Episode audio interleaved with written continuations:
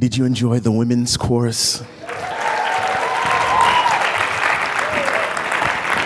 I am so honored um, to have been working with them for the last few semesters. Um, it's been my privilege. Um, we've got a bond, amen. So we're just so grateful for them. Um, I I believe. Did I see Larry? Larry, can we give it up for Larry Bach? Amazing. Thank you for the opportunity to serve, sir. Um, you know, we we've been having discussions even since, since the summer. We didn't know what choir was going to look like, what the choruses were going to look like, and um, and so he's in, he entrusted me with both the women's choir and the festival um, choir and uh, chorus, and um, to be able to just do a little bit of worship. And, and I, I know, even though we, I think this is the most I've seen of all of my choirs in one moment. Uh, half of them have either been on Zoom or half of them have been in their own secluded spaces.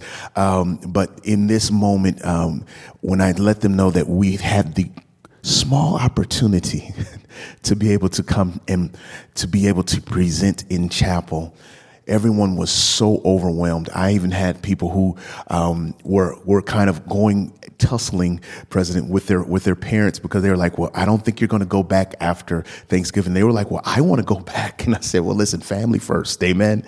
Um, but I'm just so grateful for this amazing opportunity. I just want to share a few little things before um, the festival choir comes and um, the amazing team that I'm working with, the Gold team uh, for Worship um, Live. Um, they're going to come and help accompany us, and, and we're going to just end off in some worship.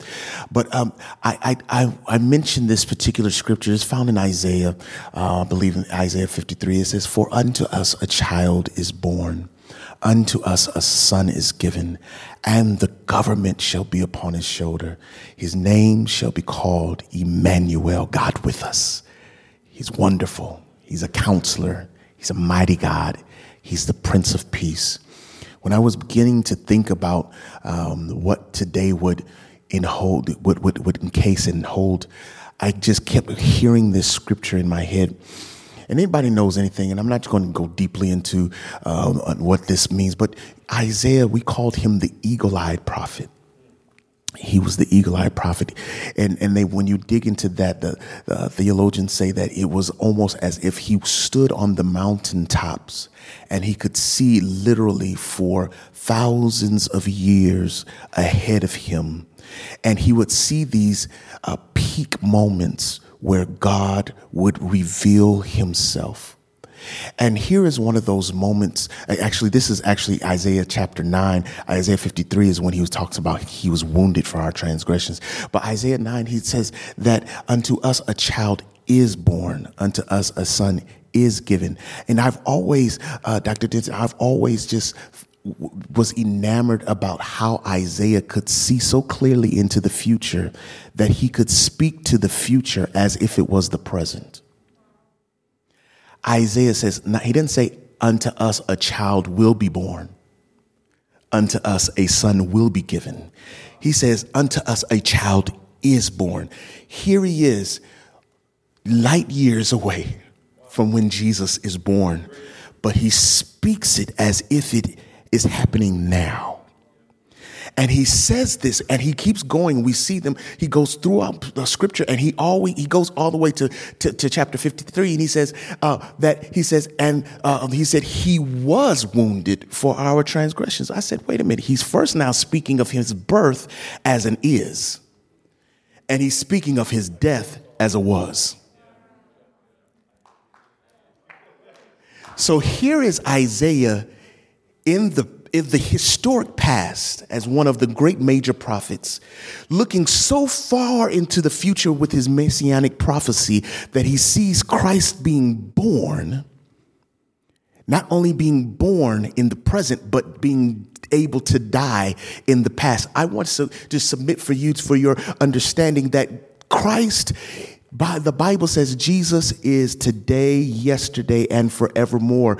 We think that Christ is bamboozled or tricked by time, by space, by where we are. But the Lord said, I saw this from the beginning. He knew the pandemic was going to hit in 2020. He knew that we were going to be focusing on 2020 vision and he was going to have to distort our vision before it could be cleared up again. And he says it to the point where Isaiah speaks Jesus is born as the wonderful counselor, the Prince of Peace, the mighty God. And I want to submit for you all today, and I want to have uh, the band to get ready to come in festival. You can all begin to make your way up as well. Um, I want to submit for you to think of this that Christ is Jesus and God. He is not surprised by what you're going through. Whatever it is that you're going through, God said He is sent Christ in the present tense to be your wonderful counselor. And I know many of us don't want to talk about it, but it's been all over. It's like the whole world is suffering PTSD.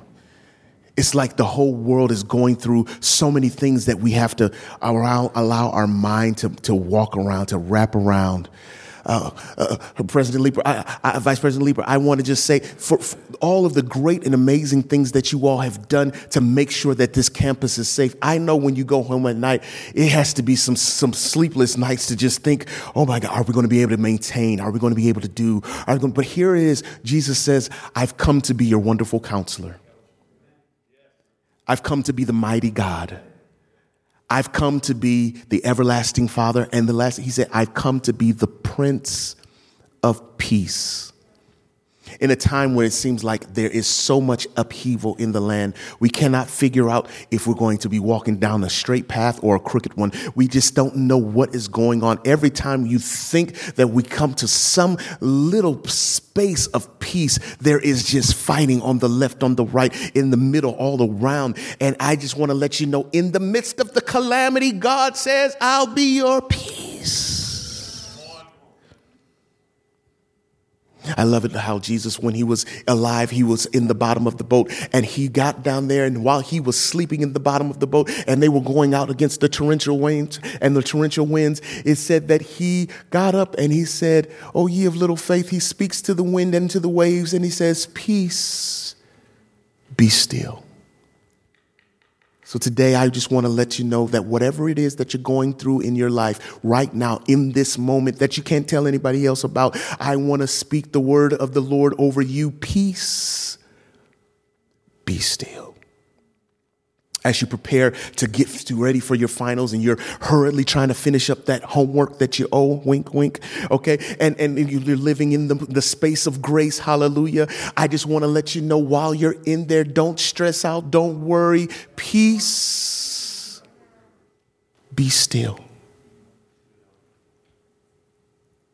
And if you have nothing else that you can figure out what to do, God just said, remember my glory. Glory. Glory. Glory to the Lamb of God. And when you sing glory to the Lamb of God, I guarantee you, one, once you do it and you just allow that to happen, you'll sense his presence.